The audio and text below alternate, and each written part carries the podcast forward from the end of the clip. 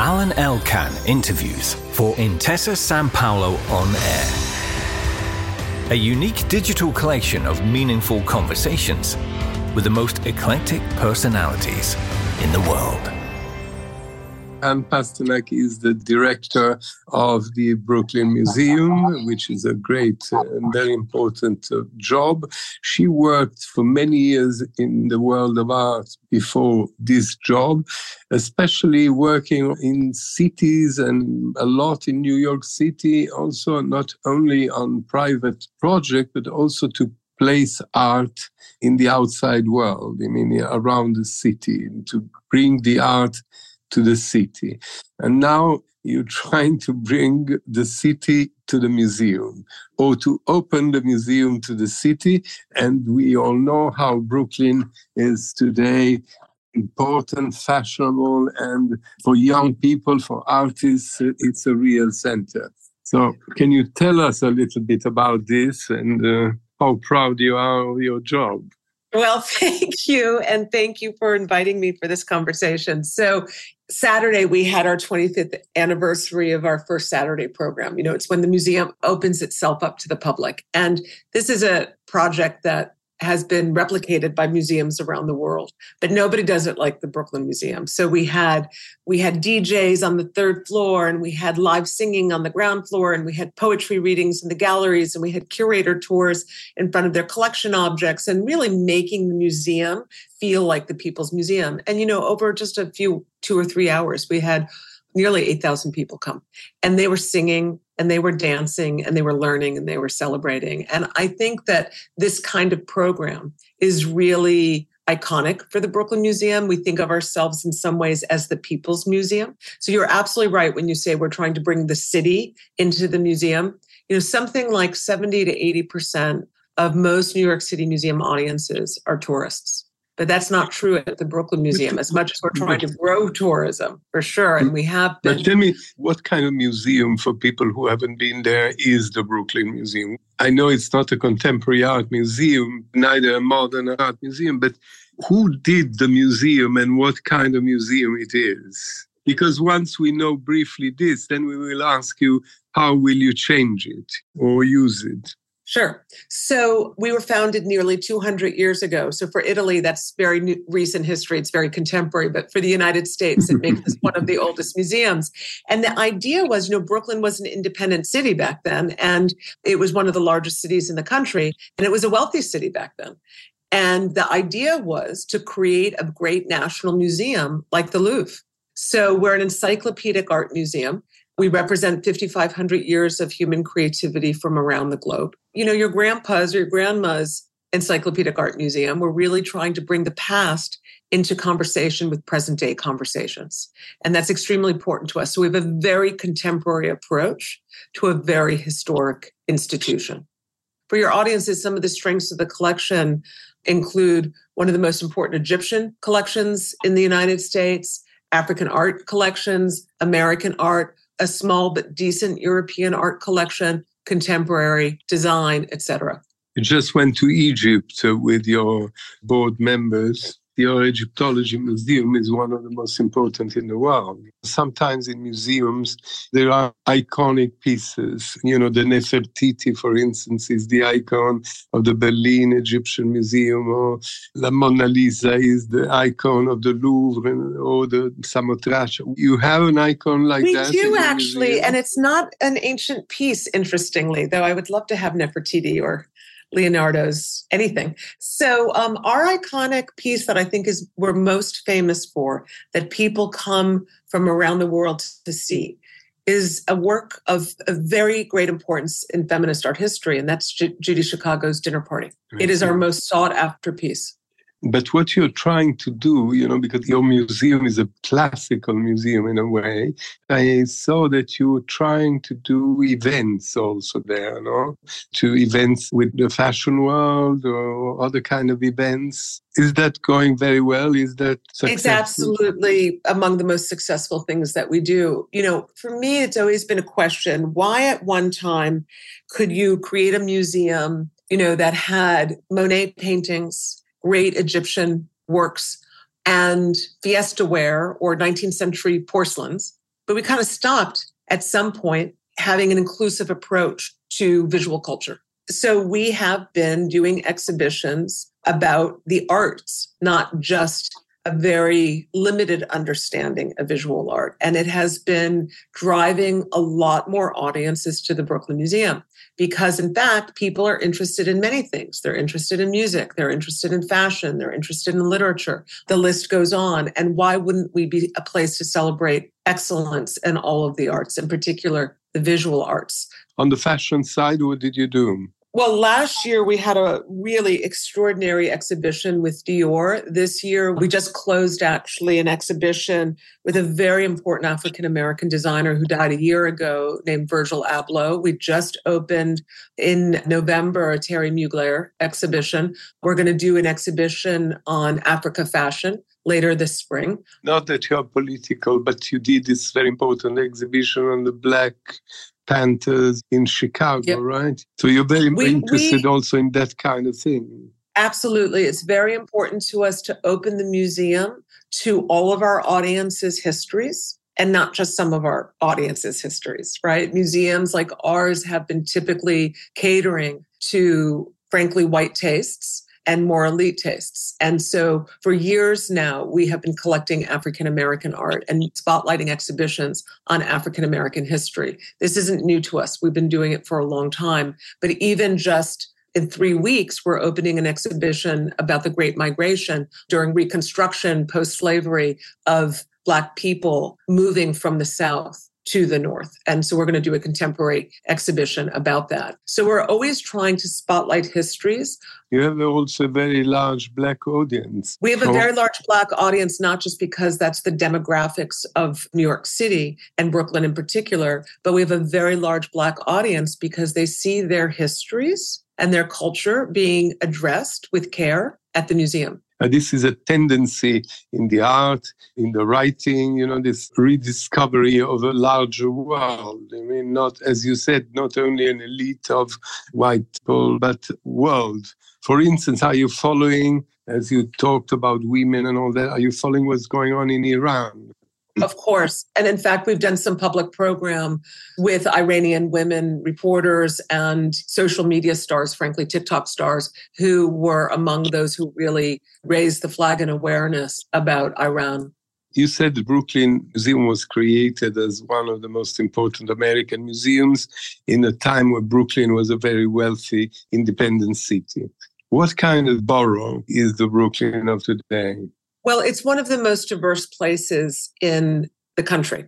So you have, I can't even remember, something like 360 languages spoken in Brooklyn. You have very large, affluent populations. You have people who really are greatly struggling, homeless populations. You have a large, just African American and white populations. You have large Hispanic populations, Latinx and Asian, very strong number of Asian populations. There are Orthodox Jewish communities and there are Muslim communities. So Brooklyn really embraces the best of New York City because it is, like Queens, one of the most diverse places in the country. And Brooklyn today, you know, it's no longer an independent city, it's one of the boroughs of New York. Brooklyn is the coolest urban brand probably on the planet. You go anywhere around the world and people are wearing Brooklyn t-shirts and Brooklyn sweatshirts and hats. They're not wearing Manhattan shirts, you know. Yeah. Uh, there's a greater concentration of there artists. also chewing gums called Brooklyn with the bridge. That's true. That's true. there are so, you know, there are more artists living here of all disciplines than supposedly anywhere else in the planet. If we were an independent city still, we would be the third largest city in the country. There's over 3 million people in Brooklyn. It's a large area, but Brooklyn also has its challenges. There's great wealth inequality. There's structural problems with schools and disinvestment in a lot of our black and brown neighborhoods. And there's uh, really strong pressures of gentrification because Brooklyn is such a hip, cool place. We're also seeing historically Black and Brown communities being affected by gentrification, which is a great concern. So uh, Brooklyn is a complex I mean, place. The very fashionable part of Brooklyn is Dumbo, no? I mean, in front of Wall Street with these big bridges and very beautiful landscape there, you know? And Williamsburg. Those are the two hot areas. But gentrification. But Williamsburg, isn't it a Jewish Orthodox neighborhood, Williamsburg? Well, there was Jewish Orthodox, but there was also, you know, Polish Catholic and Ukrainian and other very strong communities. And then probably starting 20 years ago, the hipsters and artists moved in and it created a great deal of gentrification. We're in central Brooklyn. So just a few stops, you know, over into Brooklyn on the train. It takes me 10 minutes to get here. And I always say we're the most convenient because we have a subway right at the front of the museum. We have a parking lot and we're wheelchair accessible. How many museums can say that in New York City? None. But in terms of parking lot and subway and right in front of us. But we're in central Brooklyn. So one of the things that's so great is that it's a meeting place for all these different neighborhoods for Park Slope and Crown Heights and Bed-Stuy and Brownsville. We're the highest point in the city and we're a meeting place of all these different neighborhoods. And we're surrounded by other great cultural institutions, the Brooklyn Botanic Garden, Prospect Park, that was designed by Olmsted, the gorgeous historic landmark of the Brooklyn Public Library. And I think it's not really known yet to people because it's such also a residential area that this is a cultural district. Many of the American museums became what they became because of, I mean, exclude the National Gallery in Washington, but even the National Gallery, because of grants, because of family who gave money or paintings uh, or had a wing made. Is there a lot of support for your museum? Is this finding donors and things is a big job of yours? It's a huge job. We fortunately do get some money from the city every single year. You're a private institution. We're a public institution that's it's not a government institution right? But we're not also private. It's complicated but we're like the met the met is the same lincoln center is the same. To answer your question the vast majority of our funding is coming from private sources that we're creating every single year. And it's particularly challenging for us for two reasons one just to give you a sense philanthropy in new york city of all the philanthropy in new york city only 5% goes to brooklyn but we're serving 3 million people. But yeah. you have donors from Brooklyn? We have donors from Brooklyn and Manhattan and all over the place. A lot of our mm. major support comes from Manhattan donors. The other thing that makes it particularly challenging for us is I think that we're still the only pay what you wish museum. So that means that half of our audiences come for free every single year. We want to be accessible. We want to be that place where for people who have never walked into a museum, they don't feel intimidated to come because not only do we have a welcoming ethos, but our admissions policy allows for them to come in if they don't or can't pay. But that so, happens in the British Museum. The British Museum, the National Gallery in London, for instance. There's great government support for that, but we don't have that government support in the United States. I see. The New York State barely gives us any money you know the federal government is a minor source of funding. Our biggest source of funding is from the city. That's 5 million a year but we're 10 times that budget. you talk as if brooklyn for the middle upper class people is still not New York City, right? It's Brooklyn. But you recently had an award in New York at the Racquet Club, the FIAC Award, which is the Italian Foundation for Arts and Culture, who gave you the award. And at your dinner, at the award ceremony, there were probably some of the most important directors and curators of the New York museums, which means that you are entirely part of it. And are you a kind of bridge between Manhattan and Brooklyn? Oh, that's such a nice way to put it. As there is this big bridge. Yeah, I'm going to have to. I'm going to steal that from you, but I'll attribute actually. um, first of all, let me say that the New York City museum directors are a very close group of people. It's extremely collab- collegial, extremely collaborative, and I'm very lucky to be a part of such an august group of wonderful human beings I consider friends. And I don't think that was always the case in New York City, but it has been in the case at least for the past, I'd say, 10 years. The other thing that I would say is that part of the opportunity I had when I came to the museum seven years ago was to carve out a space for us that was additive in the city. So we used to brand ourselves as number two to the Met. Well, who wants to be number two? If you can go to number one, go to number one. Nobody wants number two. you know? Yes. So? so what we decided was that our opportunity was to be more like Brooklyn. If you think about some of the adjectives think people think about Brooklyn, you know, it's got chutzpah or moxie or whatever you want to call it. It's curious, it's intellectually curious, it's extremely diverse, it has a sense of humor, it's progressive. So these were kinds of qualities that we said we can be that institution. We can be the institution that can actually be imperfect and ask oh. over conversations that having around the dinner table, but you don't often see them really directly being engaged in museums. We can be a bit more risk taking, I'd say. So, what kind of risks you take? You know, we're doing them all the time. We have been doing in all of our collections, let's say around, in the Egyptian collections around Egyptians as early Egyptians as African people and their links to African culture and we're just constantly moving into these areas. We have an exhibition up right now about plastics. That's a collaboration with a number of environmental organizations by an artist named Duke Riley. There's an exhibition that we just opened to mark the 50th anniversary of Roe v. Wade, which, as you know, was gave women a right to a legal abortion in this country, and it was overturned about six months ago. So, on the 50th anniversary, we opened an exhibition with a formerly incarcerated artist who was shackled while giving birth while incarcerated. And so, there are a lot of things that we take on that feel very meaningful. I want to share that passion with as many people as possible.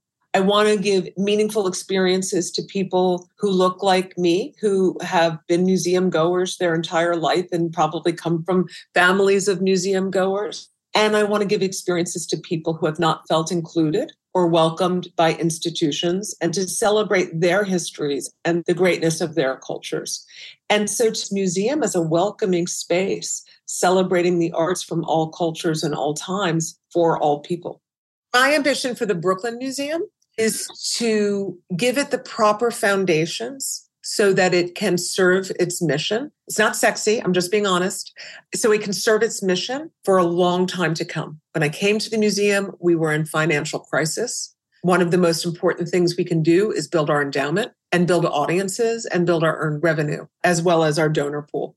And so we're really firing on all fronts to strengthen our foundation so that we can really serve artists and our audiences. So this is not maybe the sexiest thing, but it's among the most important. We're also working on capital campaigns to open up more galleries. I'm a big believer in less storage, more galleries. So for example, we're soon to in the next 2 years to be opening our first permanent galleries of African art. How are we doing that? We're emptying out two storage rooms. So there's going to be a lot more of that. I don't think that collections should be staying behind walls only for conservators and curators to see. The Egyptian art, the Egyptology Museum, for instance, for the Metropolitan, I think it's equal to the master paintings.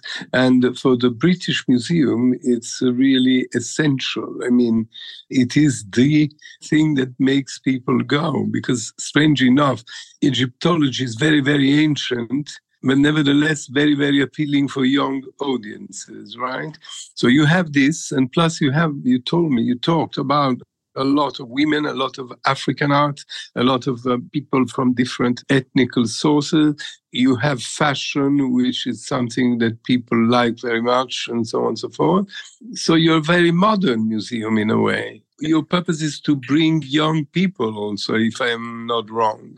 But not only because they are obliged by the schools, you know, I was telling you when we first started that we had this event on Saturday night, the 25th anniversary of our monthly first Saturday programs. And I said there were over almost 8,000 people here just in a two, three hour window of time. They're mostly young people of color who come dressed in their finest and are celebrating, right? We have worked hard to be a place that feels welcoming and joyous for young people. And yes, we also have very large numbers of schools that are coming through the museum every single day.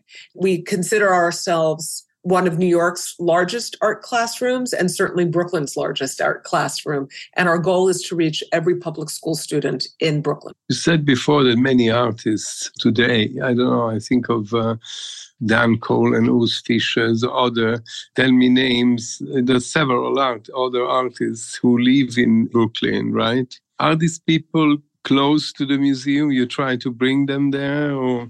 You know, we're doing more and more for Brooklyn artists. So we have our UOVO prize every year, giving a prize to a young up and coming Brooklyn artist. And I will tell you that that prize has been life transformational for every single one of those artists. For our 200th anniversary, we're going to do a major Brooklyn artist show. And frankly, we just always have a lot of shows of Brooklyn artists. It's inevitable because so many artists live in Brooklyn. So, for example, the show I was mentioning about plastics uh, right now is by a Brooklyn artist named Duke Riley the work by Mary uh, Enoch Elizabeth Baxter, the woman who was formerly incarcerated, also lives in Brooklyn. So it's just inevitable that there are a lot of Brooklyn artists being represented. And they come to the museum? Oh, of course. One of my favorite stories is that when I came to the museum and I started repainting things and cleaning up the museum a little bit, I got a number of emails and calls from artists saying, We see what you're doing and we're really excited. And one of those artists Alex Katz, who has a show up at the Guggenheim. I hope we were going to do the show, but the Guggenheim has it. It's a beautiful show. Offered us a major painting because he was so excited about what we were doing. Julian Schnabel did the same. Oh, but that's good. So you have contemporary artists uh, who are donors of their own work. Absolutely. And with our 200th anniversary coming up, there are more artists, you know, Gregory Crewdson, Spencer Finch, the list goes on. We haven't even asked are offering us major gifts of their work. So to me, that's a sign that we're doing something right we said all these positive things, which are extremely interesting. But what are the problems? Tourists don't come as much to Brooklyn as they do to Manhattan. Every limb is being stretched in every direction at once. We're working on wage equity for our staff. We're working on aligning our values with our systems and, you know, internal processes as well as our exhibitions and collections. So, you know, wage equity and those kinds of things, you know, engaging communities more and more, growing audiences, like all of these things are so important. You're doing them all at once. The digital, just how much we all have to pivot to the digital. Like that's a huge investment. And the thing that makes it particularly challenging at the Brooklyn Museum is that we have been a grossly under resourced institution for our entire history. To give you a sense of scale, our endowment is less than $200 million. It's grown significantly since I've been at the museum, but the Met's is probably around 4 billion. MoMA is probably around 2 billion and we're at 200 million and we're a very large institution with a collection that's not much smaller but than you don't want to be number two so do you have a museum in the world or several museums who are a kind of example of what you would like to achieve are there examples of other museums? There are a lot of museums I love. Uffizi is one of my favorite museums on the planet. I love the Tate. I think the Tate is so great. Their collections are just so strong, and the way that they communicate and the strength of the exhibitions, amazing. And then there are museums I love. By the way, I should say about the Uffizi, one of the things I love about the Uffizi is not only are these the collections that you know just dream about. If you love Italian Renaissance, Uffizi is your place. I love Italian Renaissance, but they've made themselves contemporary. If you're not on their TikTok channel, get on their TikTok channel. They're like the one museum that's getting TikTok right. You are in TikTok? Of course. we hope to come out from the pandemic and the coronavirus during the lockdown and all that period. You had a lot of followers in the internet. So, first of all, we're the fourth most TikTok museum and fourth most Instagram museum in the country, which is very, very impressive. And year this means year. hundreds of thousands of people. I guess hundreds of thousands is safe, right? So that's very exciting considering, you know, some of the museums who are in the top five, they have digital departments with dozens of people we have two people. It means that our exhibitions and our programs are really communicating with people and they want to share that love. So that's very exciting. During the pandemic, when some institutions were able to really transition to the digital sphere, for example, the Frick did it really, really well. 92nd Street Y did it really well we did it okay. There's a lot of digital infrastructure that we have to build at the museum. There's a lot of infrastructure we have to build in general because we've been so grossly under resourced for our. How, what are you going to do to be over resourced? I mean, or at least decently resourced. You know, I'm hustling to raise money all the time. We're working on earned revenue as well as contributed revenue. I'm growing the endowment. You know, you fire on every front you possibly can you have many curators because it seems that you have such a big job that how can you do all of that? Well you know our curators are so hardworking and wonderful. We have i think probably around maybe less than 25 senior curators, assistant curators, and curatorial fellows. It's a very small team for such a large collection. We have more than 160,000 objects in our collection. So we've been trying to grow our curatorial team and support for our curators. And at the same time, I think we have to really come to terms with whether we need such a large collection. I think there's plenty of refining that can happen. So, for example, not everything in that 160,000 is a masterwork. I mentioned to you that we're building African art galleries and that we're clearing out two storage rooms. One of those storage rooms, which is so gorgeous, two stories high, beautiful space. It used to be the library for our Egyptian manuscript collection.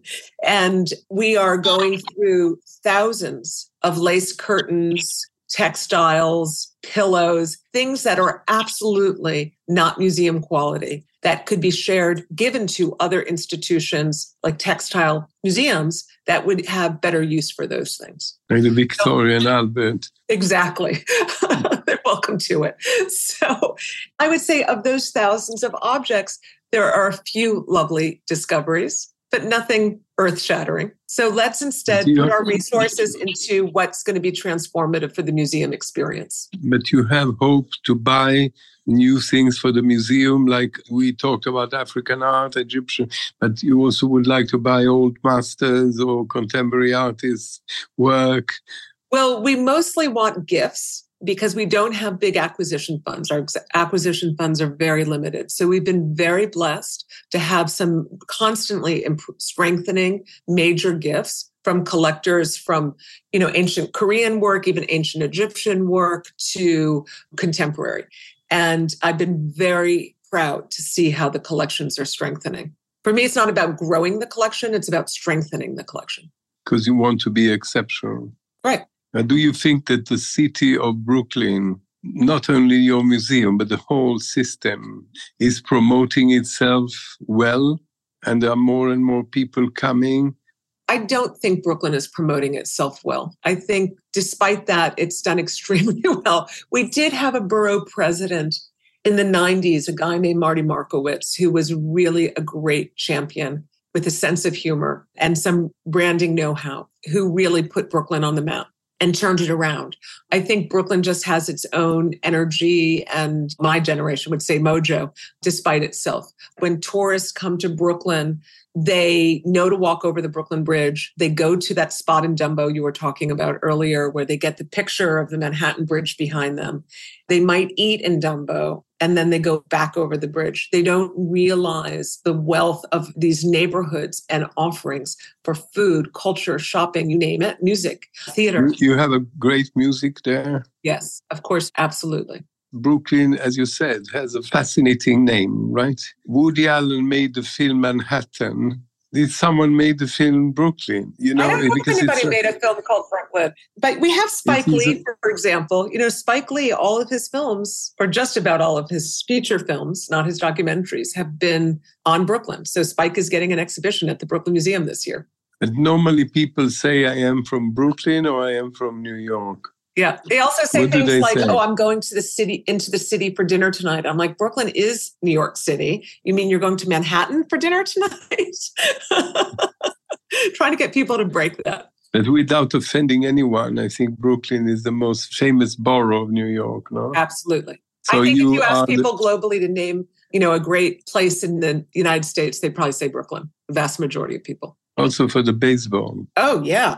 Course, Dodgers. Mm-hmm. And how about our basketball team, the Nets? So, I mean, all this is in a system. You work close to all these different institutions as a museum. Absolutely. We really are very intentional about being a good community partner. And that means working with other major institutions, cultural institutions, and educational institutions, and even small community partners that are doing great work. During COVID, we're doing a lot to support our neighbors. You remember the early days of COVID in uh, the United States, it was our neighborhood of central Brooklyn that was hit the hardest and saw the greatest crisis of deaths initially. Later, it was Bronx and other places. And so while the museum was closed, we opened ourselves up as a food pantry. And you know, while the Black Lives Matter protests were going on and there was no place for protesters to go to the bathroom, and many Manhattan institutions had boarded, museums had boarded up, we opened up at the height of the pandemic so that the protesters had a place to go to the bathroom and we handed out water. I mean, when all the toy drives got canceled because there was no place to gather and nobody to do the work, we turned the museum into a giant site for holiday toy drive when there were needs for supplies for you know homeless people et cetera we did huge amount of work to collect supplies we're going to do that again for turkey and syria and uh, the hospitals are of very good quality Yes, great hospitals. And we really, the first thing we did was you know give all of our gloves and every all of our materials to the hospitals to support them and help them with fundraising campaigns and also to support the staff in healing through art during and after the pandemic we have specific hospital programs it may sound a bit corny but to close this interview do you have any specific wish for yourself i have for I have, museum I'm a very mission oriented person. So when I join an organization, I'm in it, right? Mm-hmm. This is my focus. This is this is my purpose. And I think my greatest wish is to make the Brooklyn Museum one of the most trailblazing and relevant museums on the planet. That it is known for the groundbreaking and excellent work it has always done but it's it's celebrated for it. I can tell you from the European point of view, Museum of Brooklyn, I hear more and more talking about it. You give a feeling of desire. People How sexy. to, want to deal with you. I'm really glad. You asked me earlier if we partner with other institutions and you asked about lending. We lend to museums all around the world every single week. But now we're starting to partner with more museums, and I'm looking forward to partnerships with our Italian museum colleagues. We are partnering with the Getty on an exhibition. We're partnering with the National Gallery in Washington on an exhibition, the Art Institute of Chicago. So, partnerships are these very major museum institutional partnerships are extremely important to us, and you'll see more of that growing. You're a bridge to Brooklyn. Thank you very much for this conversation and to give us the time. Thank you. I love the opportunity to do that. Thank you. Alain Elkann interviews for Intesa Sanpaolo on Air. A unique digital collection of meaningful conversations with the most eclectic personalities in the world.